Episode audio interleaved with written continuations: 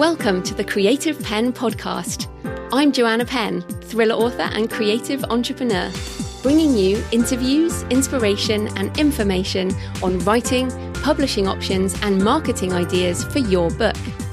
You can find the episode show notes, your free author blueprint, and lots more information at thecreativepenn.com. And that's pen with a double N. And here's the show. Hello, creatives. I'm Joanna Penn, and this is episode number 561 of the podcast, and it is Friday, the 9th of July 2021, as I record this. In today's show, I'm talking to Scottish author Ed James on writing crime fiction and some of the important elements of the genre, as well as how his publishing choices have evolved over time, why he had to reboot his book marketing and how he did it, and how his engineering background helped him become a better writer. And of course, Ed is Scottish, so you get to listen to his lovely accent. So that's coming up in the interview section. In publishing news, well, Jeff Bezos stepped down as CEO of Amazon last week and Andy Jassy stepped in. So Jeff is remaining as executive chair, but he's focusing on Blue Origin, his space venture, which he's always said has been his focus since childhood. In fact, he uh, he apparently became a, the richest man in the world in order to go to space. I mean, you got to hand it to him. He's he's very driven. uh, in fact, he's off to space next week as this goes out, and this is speculation, of course. But I think it's possible that uh, the board probably said to him, you know, Jeff, you can't be CEO of Amazon and blast into space because the, there's risk involved in putting the CEO of Amazon on a rocket. but now the company is in safe hands. He can blast off without impacting the stock price if anything happens. That is just my supposition. What is uh, quite awesome, I think, and this is this does relate to the entertainment industry, is that Jeff is taking Wally Funk with him. She's 82 and was part of the Mercury 13, the women who did all the NASA training in the early 60s, but were not allowed to go to space. And I learned about them uh, on the Apple TV show For All Mankind, which, by the way, is excellent. It's one of these uh, altern- alternative history, and it feels kind of slow paced, but essentially Russia gets a man and and then a woman on the moon first before the US, and then it's sort of tracking NASA sin- uh, and space exploration since that point in an alternative history. And I find alternative history programs really fascinating, especially as they sort of put in historical footage and things. And those women in this alternative history, they are the pilots and they do go to space and, um, or at least some of them do. So yeah, I thought, I thought that was really cool. And I wouldn't have, literally wouldn't have known about that, um, other than, uh, watching the Apple TV show for all mankind. And, uh, also, I did also want to mention that, um, probably eight seven, eight years ago now, uh, and I've had uh, Dan Sawyer on the show a couple of times. Dan is an audio audio guy from way back, and um, we were talking about world English rights, and we were we were talking, we were laughing about off-world rights because at the moment, world English rights is what what's in uh, most contracts, for example, uh, or you know something specifying world or specific territories. But um, then the question became, well, what about off-world rights? Because if people start commuting through space, uh, I say commuting, I mean you know, what or space tourism or whatever, they're going to need some in-flight entertainment. And so, who's going to license in, uh, sort of off-world rights, and what does that mean? And we had thought maybe that wouldn't happen in our lifetime, but uh, again, I'm 46, and Jeff's going to space now, and there's going to be lots more space tourism. So I thought that was interesting to mention. Like, don't write off the possibility of things changing, and even a basic contract term like World English uh, is possibly now going to need an amendment for off world. I love this stuff, I really do. Anyway, back to Amazon. Uh, Andy Jassy, the new CEO, joined Amazon in 1997 and led and pretty much built AWS. Now, many I, I, I use AWS for um, hosting of files and things, and their cloud hosting runs a lot of the internet. But if you go to the AWS homepage, you will now see how much more it has become. It's AI as a service, it's blockchain, Internet of Things, quantum computing, robotics, VR, and a ton of other stuff. If you go there, you'll see the breadth of what that business does. And I think this is very interesting because, of course, we've got these bills going through Congress discussing regulation and potentially breakup of big tech in some ways. And although the message is business as usual at Amazon, I would expect changes in the next year because as a company in control of its destiny, I believe Amazon will make changes to its own company before someone forces them to do it. So, uh, yeah, I, am putting together this futurist update at the moment. As ever, it's ever expanding. Last time it turned into a book, but I'm hoping that's not what it's going to do. But uh, that's going to be coming probably in the next few weeks. Also, in the hot sheet, Jane Friedman reports on a conversation hosted by the Authors Guild with Penguin Random House CEO Markus Dohle. He talked about why this is the best time ever in publishing, which I can certainly agree with, including the fact that the global book market is growing every year. Note global book market, so yes, across the world. People are spending more money on books than before, industry revenue is growing, and there is a stable, robust business model for both physical distribution distribution and digital distribution, and a healthy coexistence between physical and digital formats. Uh, de- i definitely would put my hand up around the stable, robust business model because I think this is being disrupted, which is part of the thing I'm working on. I, I think in the next two years, the stable business model will be disrupted even more.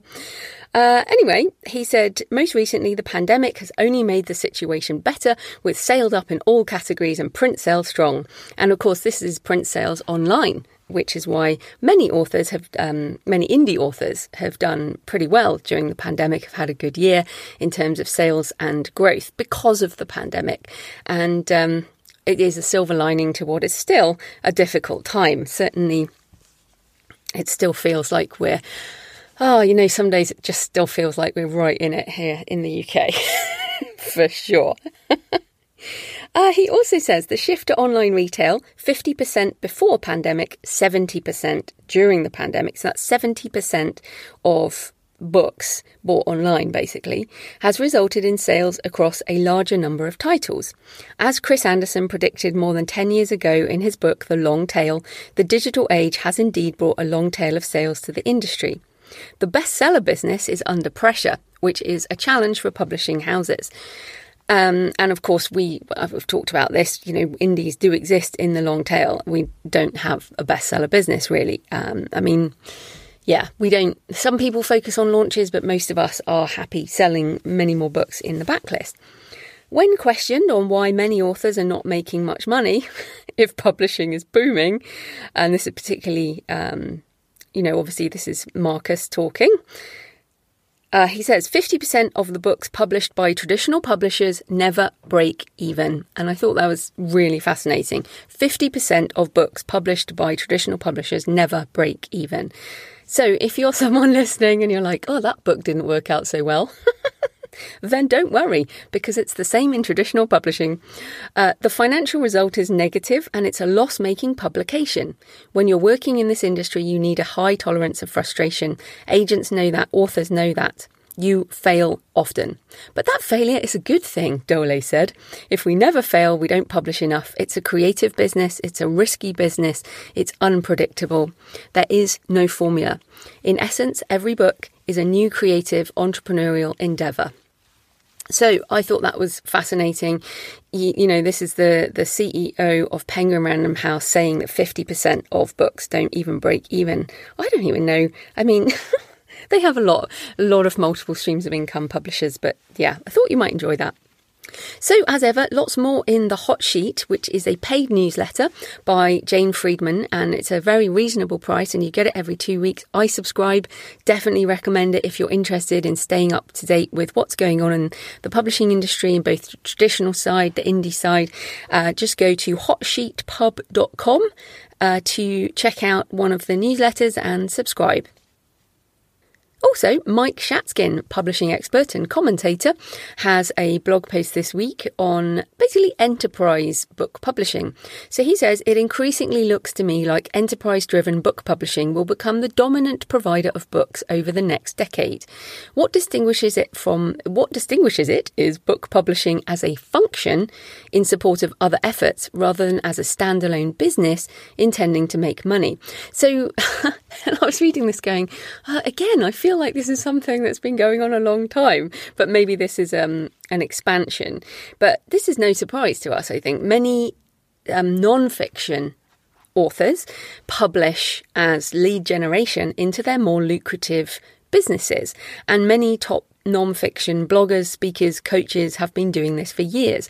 Or, for example, you know, one example of this is um, my free ebook, Successful Self-Publishing, which I keep updated. Uh, that's a free ebook, but it, it, it earns me quite a lot of money through affiliate income, through links to services and products. And of course, there's um, a declaration in there that there are affiliate links, but I recommend services and products I trust.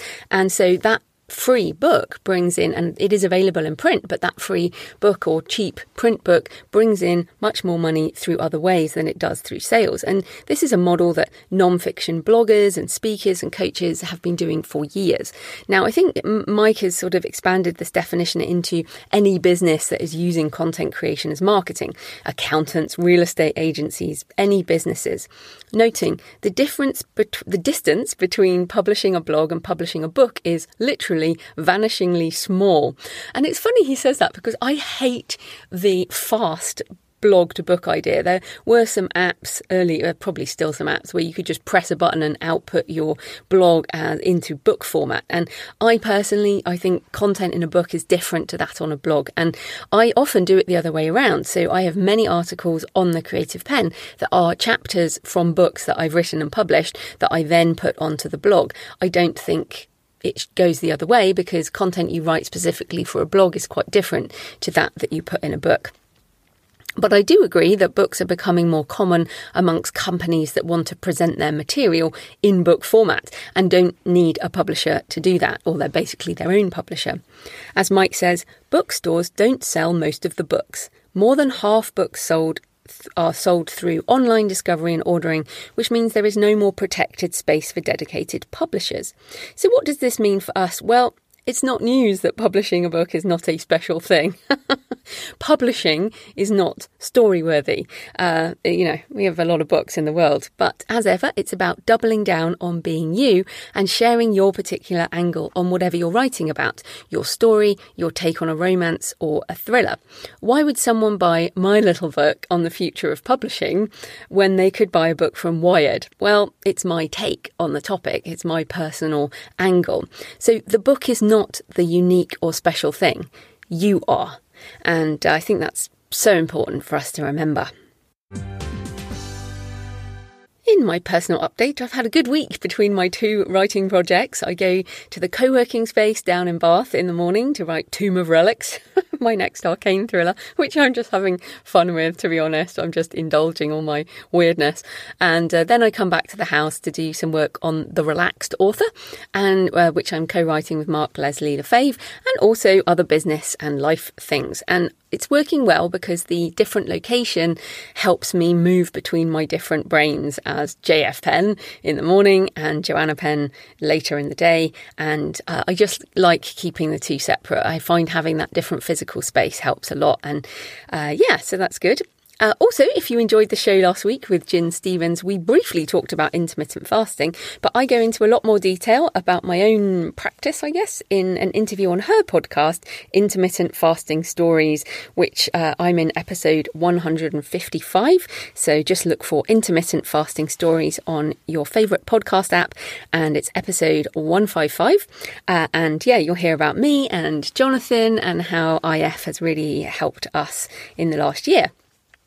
Also, in personal things as a, and useful stuff, hopefully, as a celebration of direct sales. And uh, I'm doing 50% off all my courses and my direct sale of audiobooks and ebooks for the month of July 2021. Just use coupon July21, all caps, at checkout for 50% off at thecreativepenn.com forward slash learn for my courses and payhip.com forward slash the creative penn for ebooks and audiobooks. Links in the show notes coupon July 21. And thanks to everyone who's been buying books and courses this week. I like, I just love having the direct ability to do this. I like having this coupon thing to do special deals for my audience. So yeah, I really love that. Okay, thanks to all your emails and tweets and comments this week. Dharma says listening to the latest show while making latte art at home, a little skill I learned during lockdown. Lovely pictures of coffee, which is great. Uh, Elena said, This was a great interview, as was the one of you on Gin's show. I like how you included your husband's journey and your moderate, slow approach to intermittent fasting, which makes it look more feasible long term. And yeah, to me, it is just the way uh, it's it's a way of eating. Like it's not a diet; it's a way of eating. Uh, Anthony commented on YouTube on the Sudowrite interview with Amit. Says, I am a writer with a background in graphic design. Early in my design career, I recall people wondering if computer art was going to stick around and suggested that using Photoshop was cheating. Today we recognise that drawing on a tablet is more efficient drawing and you can't just put a push a button and have it create a masterpiece. I believe AI writing tools like Sudowrite will be seen the same way one day. Totally agree, Anthony, and uh, I love using Sudowrite as part of my writing process now. Right, so today's show is sponsored by Ingram Spark. I use Ingram Spark to print and distribute my self published print books wide because with Ingram Spark, it's my content. They help me do more with it. So, why even consider Ingram Spark? Well, if you only use KDP Print, bookstores, libraries, universities, and print on demand sites in many countries will not consider your book because you need to offer a discount and also you need to be in the catalogues that many of those services use. So, if you care about getting your book into bookstores, libraries, etc., you need to go wide with your print books. And remember, even if you're exclusive with your ebooks, you can go wide with print and or audio, and uh, so you can still do wide printing with Ingram Spark. You will have access to over 40,000 retailers through independent bookstores, libraries, schools and universities, chain bookstores, and more across a global network of distributors, including bookstores like Foyles, Blackwell's, and Waterstones in the UK.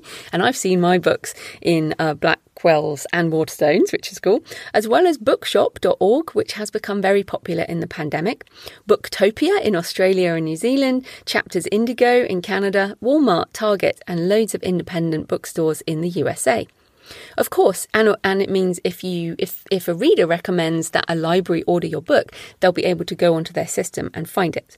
Of course, it means your book will be available to order, but you will still have to drive demand. But since having my books on Ingram Spark, I've had um, pictures of my print books in libraries. I've sold them at book fairs, conventions, and in physical stores. And my revenue, um, my uh, income from Ingram Spark has grown over the past couple of years, which I shared on my uh, book sales report uh, the other week. You can choose to use returns, but it's not necessary, and I don't do returns. And you can choose your discount percentage. You can also bulk order. So, for example, if you want, if you're speaking at an event or you work direct with schools or even bookstores, I've had several bookstores order direct uh, from me, and then I just go onto Ingram, order a box of books, and ship them to the location. All works very well. So it's your content, do more with it. Head over to ingramspark.com. So, this type of corporate sponsorship pays for the hosting, transcription, and editing, but my time is sponsored by my wonderful patrons, and especially the in between episodes, more of which to come. Thanks to new patrons this week Ashley Rescott, Shannon Sullivan, Peter DeTagios, and Rob Johnson.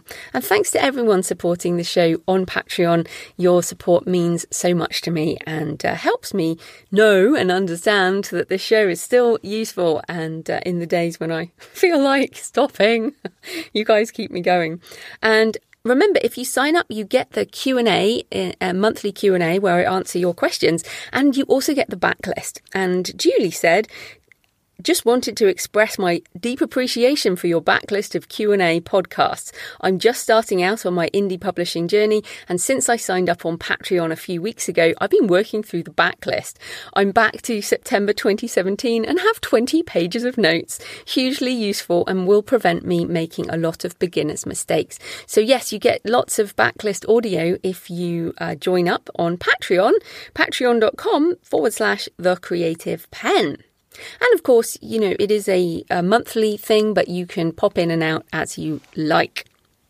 Right, let's get into the interview.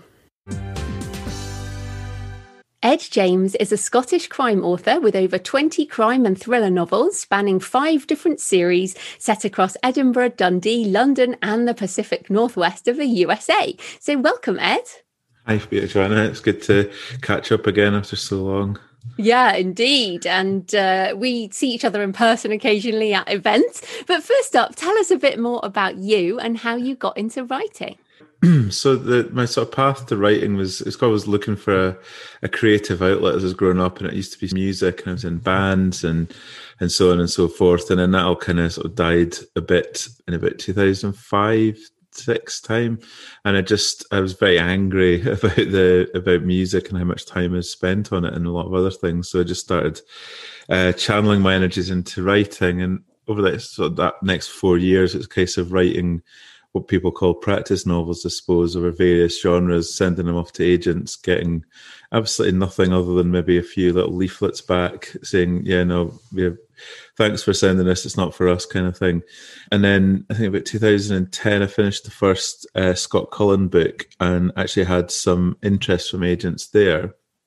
And that's quite exciting because everyone I knew who'd been involved in writing had never even got that far. So it was like three months you wait when they send off the full manuscript, and then in another sort of form, um, not quite a form rejection, but just saying, yeah, it's not not for us. And that was a bit dispiriting, and I kind of gave up writing about that point for about a year and a half. My day job got a bit a bit hectic as well. And then that was, I remember reading lots of stuff late 2011 about how the Kindle was taking off and I thought, right, I've got that book. I think it's probably got a lot of potential. So I'll finish it, publish it, and see how it goes. And that was that took me a bit longer than expected because it needed a lot of work. So maybe the the agents weren't so daft.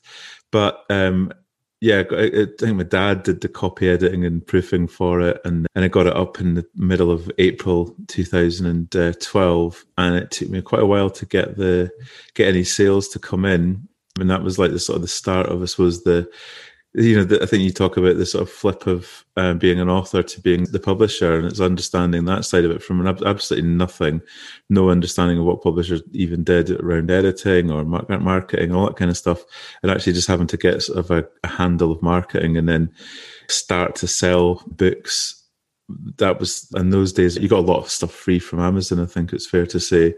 They used to present your books to people and that was always quite nice. When once you got enough traffic on you get quite a lot of uh, a lot of traction of that. So then so that takes you up to 2012 2013 and and mm-hmm. then did you what happened with your day job? You said you were, were working a day job back then. Yeah, so around that time, I think I published uh, five books in about a year, maybe yeah, year, year, year and a half, and it sort of started creeping up to being quite a good uh, monthly income. And was, at that point, I was working in London, and I was actually traveling from a home near Edinburgh every week uh, on a half six flight down to London in the morning, and then uh, back up on Thursday night and working home from home on Friday. And I was basically just either working or writing when I was down there, or occasionally seeing friends. And uh, yeah, I started to get quite a bit of money coming in from having like a, a decent sort of start to a series, so four books in that, and a vampire thriller that didn't didn't uh, exactly set the world aflame. So that was kind of it was more like I had a sort of back pain at the at the time. It was a really lower back problem, and I was struggling to actually work. So I had another contract in Edinburgh this time. Went and I couldn't, and it lasted about three days because my back was so bad, and uh, must have been some sort of form of uh, sick building syndrome and I just sat from then, recovered a bit and wrote, and the money kept coming in, rolling in, increasing. So, and I haven't looked back since. That's now my eighth year, I think, full time. So, it's been a pretty good ride, but a stressful one. I think it's fair to say. stressful one. Yeah, we'll, we'll, we'll come back to the publishing side, but I want to start with the uh, genre side mm-hmm. because mm-hmm. A lot of listeners, obviously, we've got a lot of UK listeners, but we've also got a lot of Americans listening, people in other countries, and I feel like crime fiction has a really specific place in the UK market. It feels like it's a huge genre, and we have an appreciation. Perhaps even the literary critics seem to have uh, some appreciation of of crime novels. So I wondered if you will maybe comment on why is it so big in the UK and, and also what are the essential genre elements for a crime novel?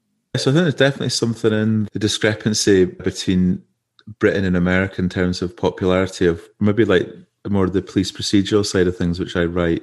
So I think in America, it's very hard to think of any police procedurals. There's probably only um, Michael Connelly's Bosch series that's a police procedural, and even then, it's like a PI working in the you know police force. Whereas a lot of the big books over there tend to be that sort of PI thing, which doesn't isn't really a sort of a genre over here. Whereas we have a rich legacy going back to Morse and before and all of you know big police procedural series and, and a lot of it is i think the television side of it picks up you know you can think when growing up there's lots of tv shows that we had are basically police procedural case of the week the long running sort of quite cheesy mainstream ones like the bill um, which run mm. every week and every every sort of act, jobbing actor would appear in but that sort of that thing is probably like ingrained in our consciousness and i think the police force here is different to America with all the sort of difficulties they've had over there. The roots of it um, are quite different. So police officers here tend to be seen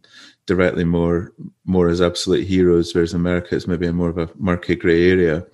I think there's definitely, uh, I think it's really been really traditionally difficult for British police procedural authors to have to, translate their success across the Atlantic. I remember Ian Rankin saying that it took him about 20 Rebus books before he had a bestseller over there.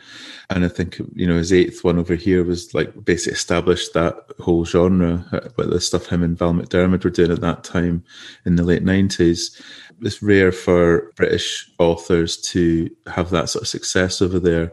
There's people, someone like Ruth Ware, for instance, sells an absolute kiloton over there, but doesn't. Um, that's her biggest market, and she writes very sort of British crime novels, more maybe a bit more traditional, but with a, a modern twist on it, and they do colossally well in that uh, neck of the woods. So it's an interesting one, and it's something I've definitely seen. I do sell a sort of a, an interesting number in America, like surprisingly so, but it's not that much bigger than what you'd sell in Canada or Australia. So maybe it's like an expat community or Anglophiles or or whatever.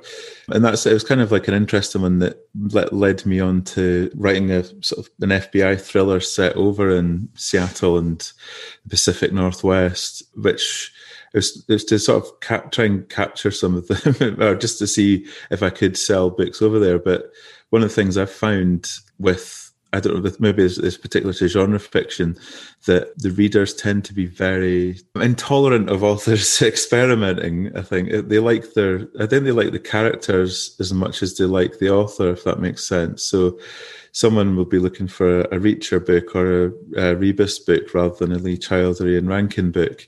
And it's, uh, uh, if you write something that's done by the same name, but it's a thriller set in America with American English, and it's not got, you know, a couple of uh, alcoholic cops wandering around Edinburgh. It's got a lot of chase scenes and so on. They don't seem to appreciate the difference, and I, I, think that's one of the things I found with the the vampire book that should have maybe been more of a, a warning sign back in the day that writing it under the same author name, they didn't um, like the the fact they just they just want police procedurals. That's what the the reader a lot of the reader feedback I got was, and it's quite hard when you've got the you got that established uh, brand to then break into other things.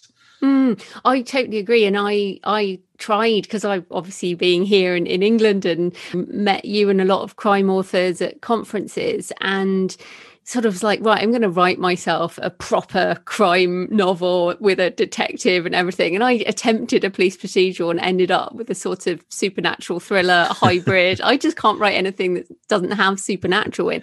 And i discovered that that these crime readers just would not they wouldn't read it. They wouldn't pick it up let alone it just wasn't their thing. And that that cross genre as you say there it just doesn't seem to work, particularly with a, a, a, British crime audience. And I think you're right about America is a lot more sort of FBI thrillers than there are police procedurals mm. as such. But if we accept that we're going to write a very pure crime novel, police procedural, so what are the main genre elements, the the essential things that you need? So I think the, the main thing um, that you want to focus on with a police procedural isn't so much the necessarily the crime but it's starting to like look at character, and I think that's probably true of any type of fiction, really. But it, it, with, I think with police procedural, it's very very important. Like I, like I was saying earlier, the I think the reader's attached to the characters. So if you think about a long running series, it's about people um, wanting to spend time with those characters. They become their friends. So the, the like I think the same with like, that's why podcasts are so important now and popular because a lot of long running podcasts it's like spending time with your friends. So thinking about and, and lots of TV shows like Friends and Cheers and all that kind of stuff. It's it's about that sort of that bond of friendship that the audience has with the creators. So um, a lot of the characters that, that do really well are, are making them interesting. So they don't have to be a kind of Superman type um, or or too dark like the Bruce Wayne type, but like an interesting character is kind of fresh and has an interesting spin on it. So the I'd say the the the, characters I've created, the Scott Cullen one is the one who tends to attach most to people, and he was started as a sort of the, the opposite of the um, the tropes where there's a middle-aged alcoholic who's drives a classic car and his difficult relationship with his uh, estranged daughter or whatever. All those things. It was inverting that and making him like a really sort of young cop who was idealistic and, so, and all those sort of things. So it made it made, made it interesting for me to write and i could see sort of it was kind of fresh and it seems to have picked up on a lot. And it, but the problem is a lot of the readers tend to be quite um, conservative in their views not with a small c, maybe rather than a capital C, but they um, would like if you look at the bigger sellers, they like they do like a sort of a patrician type, a, a steady hand on the till, so someone who's a, an authority figure rather than a wee daft idiot from Edinburgh running around. Um, and so that's the sort of the, the the main kind of thing I think is if you're looking at writing a, a, police procedural series is focusing on an interesting, unique character and someone that you want to write and you want to spend time with and that you think other people will.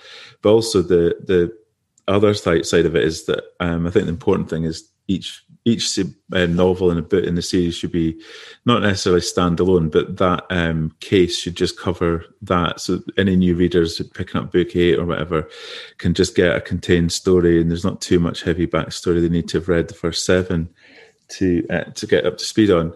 But focusing on like the victims and the families and friends of the victims, making them interesting characters, showing their lives. Because with a police procedural, it's kind of a reflective thing. So you're not necessarily seeing the the victim alive and going through their day. You're investigating their life through a lens, and you're picking up lies and and clues from the, the friend and family and there's discrepancies and that's where the detectives work at it. And you know they can throw in things like action scenes to, to spice it up a bit but that's broadly what you're writing is investigating someone's life and unpicking where it all went wrong that someone to the point where someone killed them. And obviously you can extend that into the psychology of a serial killer where you've got a very active uh, threat against a, a the, the, the police who are trying to solve the crime. A lot of, a lot of police procedural books tend to be a single murder, which is much more believable to uh, to write. Whereas a serial killer, there's hundreds of them in fiction, and uh, not so many in actual real life anymore. It's interesting you say that because I was thinking like I really write thrillers where things are much bigger, like the threat mm. is much much bigger. But as you say, I think a lot of the police procedural books, as you say, there might be one murder, and even though the stakes are high, they're not the destruction of humanity or millions of people dying. It can be quite um, uh, uh, I don't want to use small in a derogatory way, yeah. and it doesn't even have to be domestic, but it's a much tighter viewpoint, I guess, than having this grand epic thriller, which I guess a lot of people write. Yeah, so I think that was um, one of my favorite books, which you never see mentioned, is uh, it was sort of craft books, is uh, Secrets of Action Screenwriting by I think it's William Martell. It's got one of the worst covers I've ever seen for a, a book, but it's like the entire the interior is incredible and there's lots of dissection and it's very applicable for any type of crime stuff or thrillers or anything like that. It was really good stuff. It's all about the psychology of the villains, but like you're saying, I think the the thing he homes in on is the stakes. So they should be if they should either be personal or global, like you say, but like take it to the extreme. And I think you know, like I think the police procedurals. It's not about you know that trying to save the president's life to avert a nuclear war or anything. It's about someone's someone's life has has collapsed, and you know, and, and the, the most extreme personal uh, loss is someone's death. And then you can extend that with police procedurals and uh, sorry, serial killers, and get more of a threat to society and wider active uh, part of it. But yeah, I think you're definitely right. The police procedurals tend to have much more of that sort of personal side of it than you know your big conspiracies. It's not to say there's not a, a genre for uh, conspiracy police procedurals. Yeah, that's a good point. But um, I wanted to come back to your background because you have uh, you worked in process engineering, and I mm-hmm. wondered how. I mean, because crime novels, mysteries, solving a crime, what you can't do is really make it easy for people to figure out. So, how does your process engineering background influence your writing process and and your plotting? I think the thing I look at it is is trying to make everything as efficient as possible. So that, that was what I was always doing in uh, insurance companies and banks. Was like there's so a, a, process of someone I don't know changing an address or applying payments or refunding payments, and you're looking at it, documenting what they're doing, and you're understanding where where they have the problem points. There's things that slow it all down, and it's kind of the same with with writing. Where can I make this more efficient? And every time I write a book, I try to do something different to see if I can make it more efficient. And it's always like you know just having that sort of flow chart. Not, it's actually not even something I've documented, but it's in my head. But it is everything I do is like it's all about process and flows of left to right. I think a novel when you're reading it is obviously left to right, but a lot of the stuff um, we write, thrillers or police procedurals, um, you can do the you can think about it whether you're uh, plotting or pantsing you can think about it right to left where the right is you've got the answer. So why has someone done this? And that's the biggest question any book when you're writing it you, you should always ask yourself. It's not necessarily about the character but why is someone killed someone? Why is someone trying to start a nuclear war between america and china? Or what's the sort of the, the motivation behind the villain? What's their plan?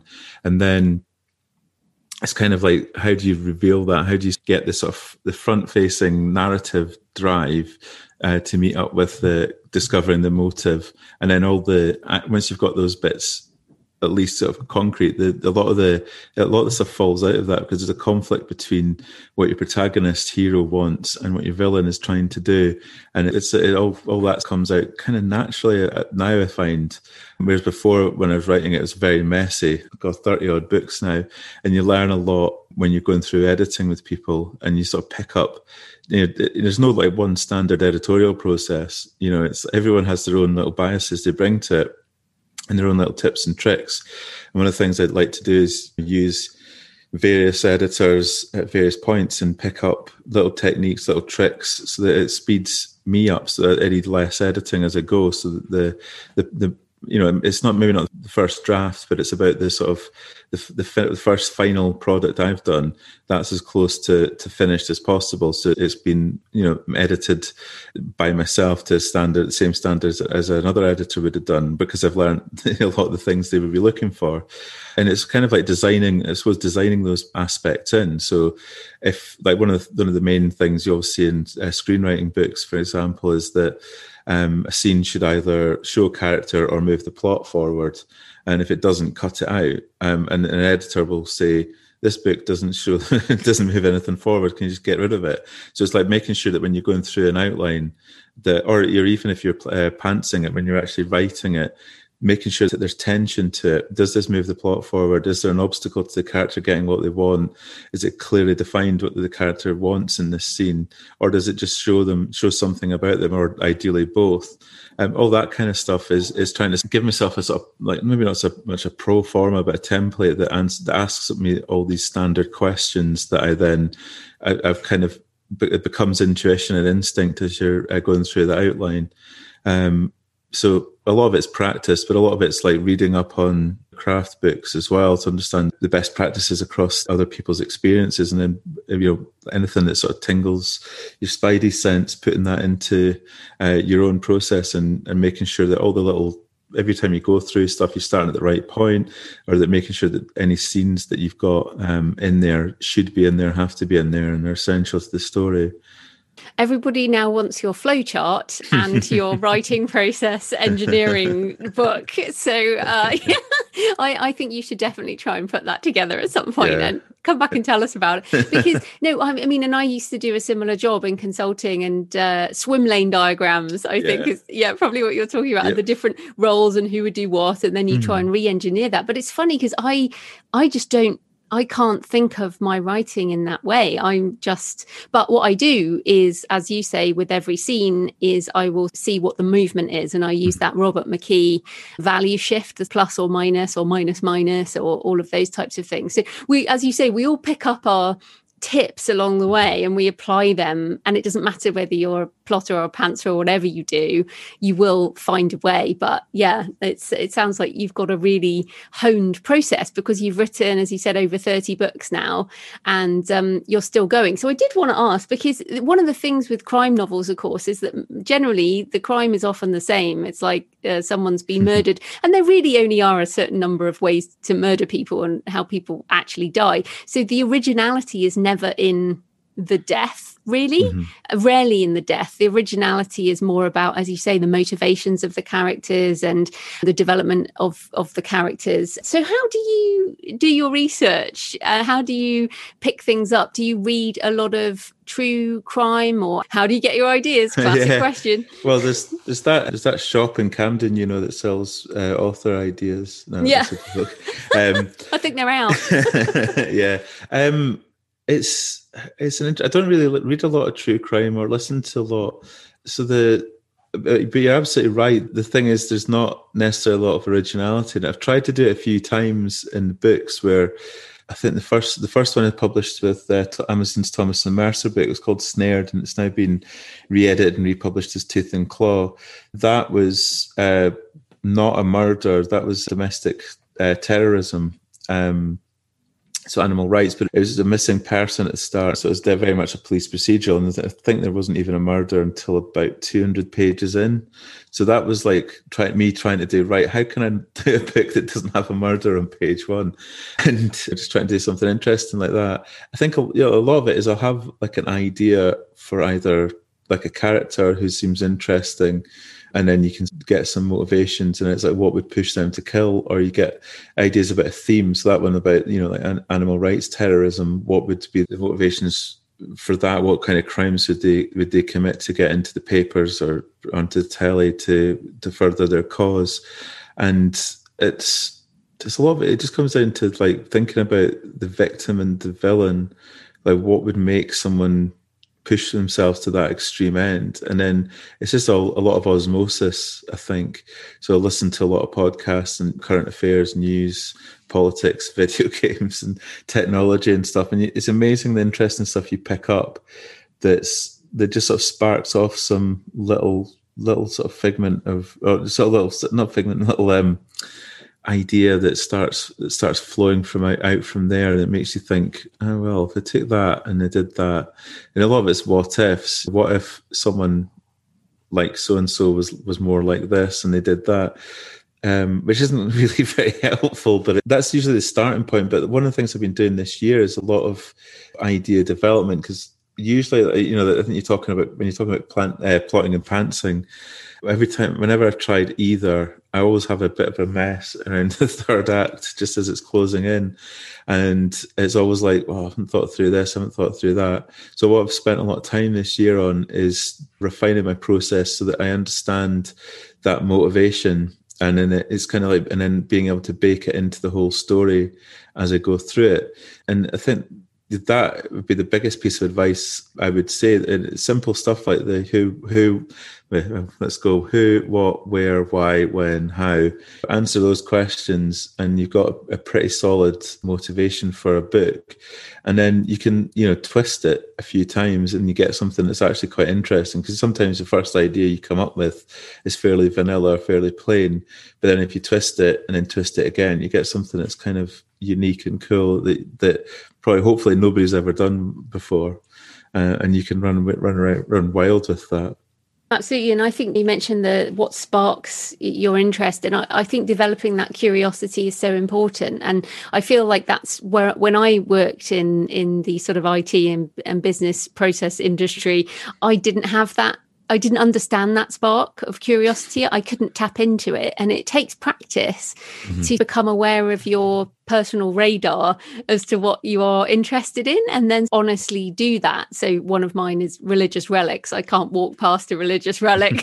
I'm just I just love them. I'm so interested in them and I'm always reading about them. And so they turn up in a lot of my books. But it's like I didn't really know that about myself. So do, do you find that that curiosity is is almost a muscle that you have to lean into and, and trust in some way?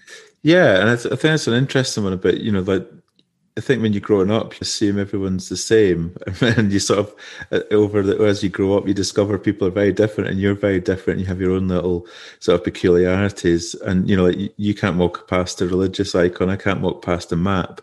I'm absolutely oh, I can't walk past maps. a map either. yeah, I absolutely love maps, and it's like uh, I should maybe write high fantasy so I can get maps put at the back start of my books. But yeah, I think it's like I, I one of the things I, I never thought I was a, a people person, but as I worked, um, I really really actually was, and like I got fascinated by the people I, I would meet and and engage with. And when you're working in sort of financial services, you actually meet a lot of interesting characters, that's for sure. Particularly banking, you, you know, I probably have met quite a lot of psychopaths, and I don't mean that flippantly. I mean it, genuinely. The sort of behaviour that you get from these people, it's like it's quite staggering when you actually analyse. Because you know, I've had you know incredibly difficult um, meetings. We go into an office in central London, and you just sit down and you've got to get something out of these guys uh, to help with your part of a project, and they just sit down and go, "Why the f should I help you?"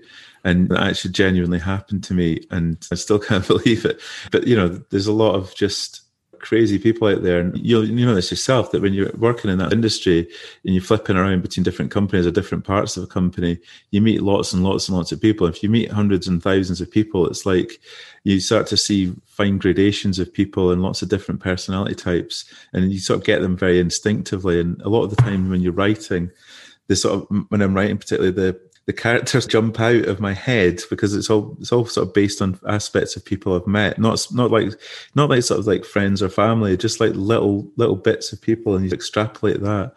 Um, which is a sort of really an, an, unusual piece of psychoanalysis I've just done on myself. But well, it's a, I've never been a people person, so I do things in quite a different way. But that's interesting uh, about you. So I do want to ask you about marketing. Mm-hmm you recently, I think it was recently or last year, you rebranded your series covers. Yeah. And obviously, a series is so critical. Why did you do that? You know, what was the need and how important is that branding and cover design in, in crime selling, I guess? Yeah. So I, th- I, mean, I think cover a good cover is a pretty good starting point because, you know, uh, predominantly when you're looking at with the stuff I do, it's always on it's all on Amazon, whereas people who are wide it's still on a digital platform. So you're looking at it on a screen or whether it's a phone or a computer or tablet or whatever.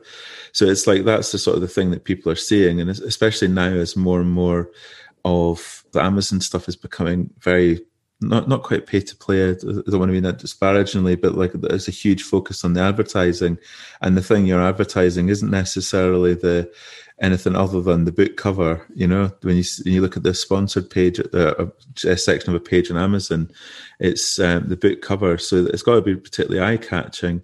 And I've I've always done my own covers for the self published books and it, they used to be pretty pretty rubbish and amateur and stuff. And I think just had a lot of practice now that I can I feel I can start to produce more professional looking ones and I started being able to do uh, print ones, which look quite cool. Um, and the reason I rebranded, I think it's always it's quite a, it can be quite a good um, habit to get into. I think to just have a look. You know, if, if you look at this, even look at the trad publishing world, people like. Um, Ian Rankin, I've noticed a lot he, since I bought his books starting in like about 1998 going on, onwards. There's been about four or five different iterations of his covers. So they're always like sort of, they sort of move around different themes, but they're always kind of particularly reasonably similar. But they, they do like to refresh the backlist. And I think the, the sort of function of that, particularly in a digital age, is that you can look at a book cover and it'll just go, yeah, doesn't look like it's for me.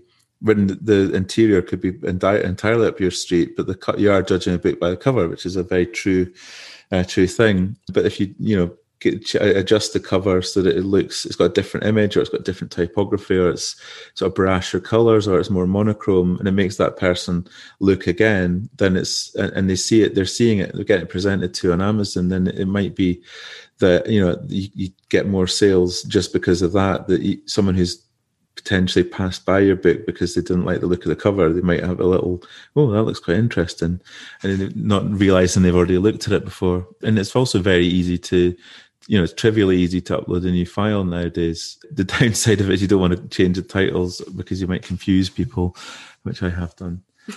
yeah, I, I, have also done. But you just have to say previously published as or whatever. And I mean, hope that it was long ago that people won't buy it. And of course, you can't buy the same Kindle file twice and it will tell yeah. you you already bought this. So I don't worry too much about that. But what are um, any other ways that you have found successful in terms of marketing crime fiction? I think the sort of the main thing now is is all ads really, and I think I had a sort of point at the start of last year where my sales were Uh, sort of kind of in the toilet. I didn't hadn't had a book out for a wee while, I think, and so it was just kind of like had that sort of you know dark night of the soul moment where I need to look at what to how to get this working, and I'd done a, dabbled a bit in this sort of Facebook ads side of things, and a bit of Amazon ads. And it was just really going hardcore on that and spending like, I think, a solid month, maybe even six weeks of just figuring out what the earth to do, reformatting all my books, re- recovering them, and, and just sort of, and then doubling the sales over that time, as well as kind of publishing some new stuff. But that it seems to be a lot of a lot of focuses on the the market the marketing side now is definitely about being able to advertise um, on the various platforms. I've only really done Facebook and Amazon, and they've both got their own different functions I seem to find as I go through it. I'm not particularly great at it. I would say there's a lot of people out there who are much, much better than me, and you see their pages, their books being advertised against your own. But you do see return on it. Um, and obviously, it, it, back in the day, it used to be you uploaded a book, got a few people to buy it, and then Amazon's algorithm would kick in and fire it around. I don't know if that's still necessarily the case, or just my vampire books spoiled my name with a lot of people. Or, uh, on Amazon. I want to read this vampire book now. Is it under Ed James? It was. I think I, I unpublished it last year actually because it didn't sell any. Um, it was just like just you should just chuck it up under another name. I might now. do that. Yeah, I might put an that. initial in it and stick it up. you know why not? That's yeah. the thing. I feel like you talked earlier. You mentioned practice novels, and mm-hmm. and I mm-hmm. don't even know if we're in that world anymore. Like I think there are so many varied types of books that people are put up onto Amazon Kindle, as you say. If you do your own covers and you can, mm-hmm. can format things and you can just put something up under a different name, I think it's interesting. Personally, I'm up for your vampire novel, so I want to hear that. But we're coming towards the end of our time. But I did want to ask you about mm-hmm public your publishing experience because you've mentioned Thomas and Mercer mm-hmm. and then of course you've mentioned your self-publishing. So you mentioned all the rejections at the beginning but what have been your choices through the actual publishing side and and what's changed? Yeah so I've had I had a good a good run with Thomas and Mercer as a working as a hybrid thing. So I'd publish a book with them every well they sort of batched up three uh, the first three Fenchurch books, for instance, and that was a lot of you know getting three books together to then rapidly release, and that was a huge success that that then um, led on to a lot of people discovering my other books, I think, and then. The, you know, just the thing. There's a lot with publishing publishing houses. People faces change and stuff, and people move on. So, I moved away from that and wanted to do a bit more, have a bit more control myself uh, and try other things. I've also, you know, worked with, I've had books published by uh, Headline and by Bookouture, and they've both been uh, interesting experiences as well. It's interesting to see the different models that that each of the publishers play, and a lot of, I think a lot of the the thing. I think when you're considering whether to sell a book to a publisher or to self-publish it yourself, is that you basically when you sell a book, you're ceding all control pretty much of that book to and you have to trust that somebody that person you're selling it to is going to do their utmost to sell the book as well as you can or better and obviously there's a lot of people out there who've made huge uh, sums of money from selling books to traditional publishers or digital publishers this, these days. But the there's a lot of people who've had their fingers burnt and stuff.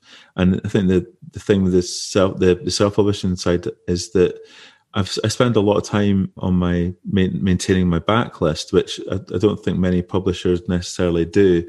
And it's you know like it's quite a good it's a good passive income. Obviously you need to do a bit of wee bit of work on the uh, advertising side to get things in but the stuff that mark dawson teaches on his course that does work. If you've got like a book you know book series the funneling books through book one through six seven eight in the series it does work and it, it's it's lucrative if you can get it working. And that's the thing i would point to is that if, if you're in control of your uh, entire destiny with the publishing side of it, then you're going to give your all to make sure those books sell as well as they can. Whereas a publisher, um, you know, you're, you're they, they, tend to stick to windows of about three months, and if it's not sell, they're not selling in that, then that's it. It's gone. You're not hot anymore. Whereas you know you're always going to be hot to yourself. I think. So, Not sure um, about that. but you know what I mean. It's about focusing on. You give all your focus to the your entire your, all your babies that you've got out there. You want to give them all as much attention as possible and sell them as much as you can. Um, whereas a lot of publishers they'll move on to the next big author, and it's the, the, the nature of the beast. And sometimes it's you're the big author and you're going to sell a gazillion uh, pounds of books. But I think it's harder and harder to see if that's going to be you or not or if you're just going to be something that's thrown at the wall and you just sort of dribble down the side. yeah, exactly. They, yeah, as they say, they they might take a hundred books in a year or something, and mm-hmm. then one of them might stick or break out. And it, it is what's so difficult about the publishing industry. I think is the reporting. I mean, it's the same in indie mm-hmm. space, which is you hear about the big successes in traditional publishing, but you don't often hear about all the authors, of which there are many, who break up with their agent or get orphaned at a publisher or mm-hmm. just get picked up and then nothing happens. Or you hear about the big success stories, but I, I think also a lot of people don't want to criticize their publisher, even if they're not being treated very well.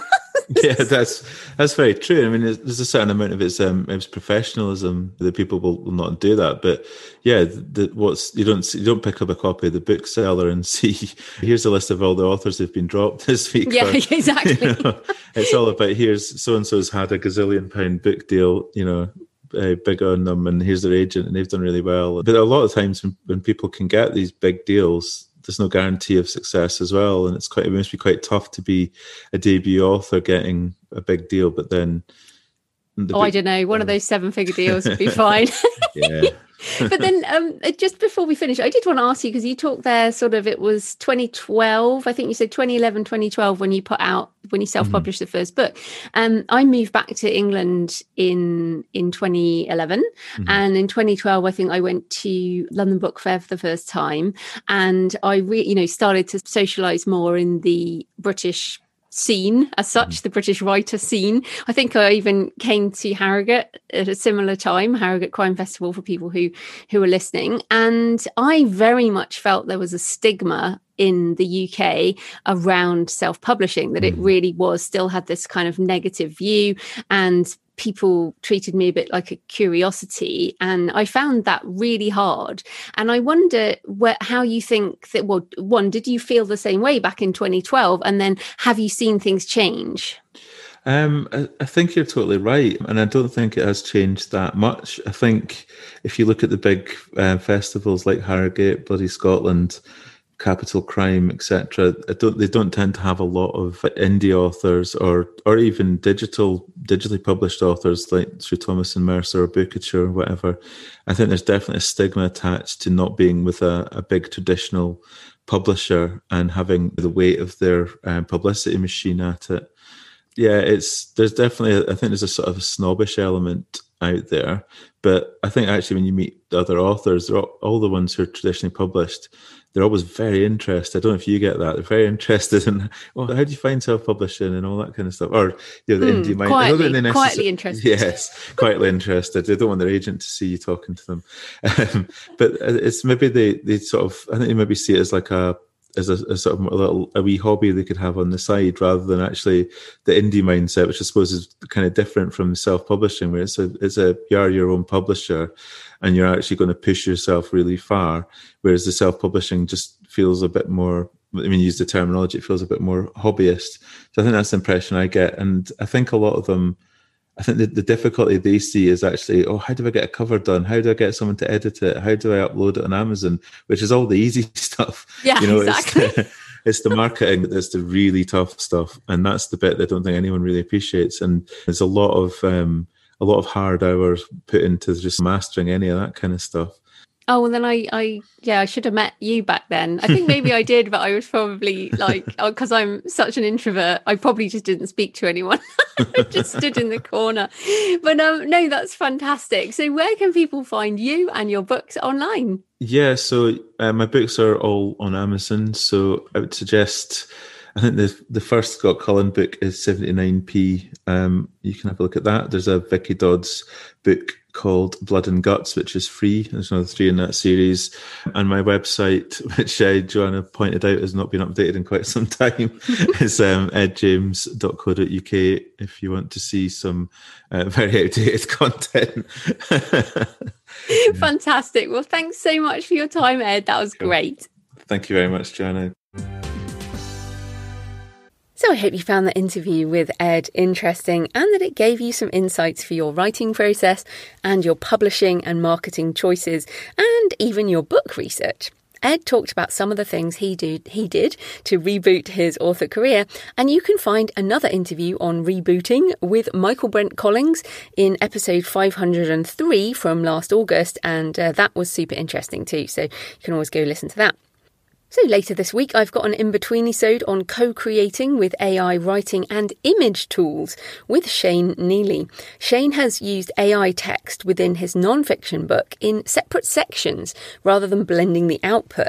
So, you know, he writes a couple of paragraphs and then he has this little text box with the AI commenting or saying something that he then uses to sort of riff off some more. It's it's quite a different approach. He's also used AI tools in a collaborative process to create images and poetry and just generally go back and forwards with this book and has published a book on AI art and poetry, sorry, of AI art and poetry, which he's also released as NFTs. And we've talked about NFTs differently. So this is definitely a whole load of futurist stuff. And I say futurist, it's not futurist, is it anymore? People are actually doing this. But I like talking to people who are doing interesting things. So uh, that is coming up as an in between episode.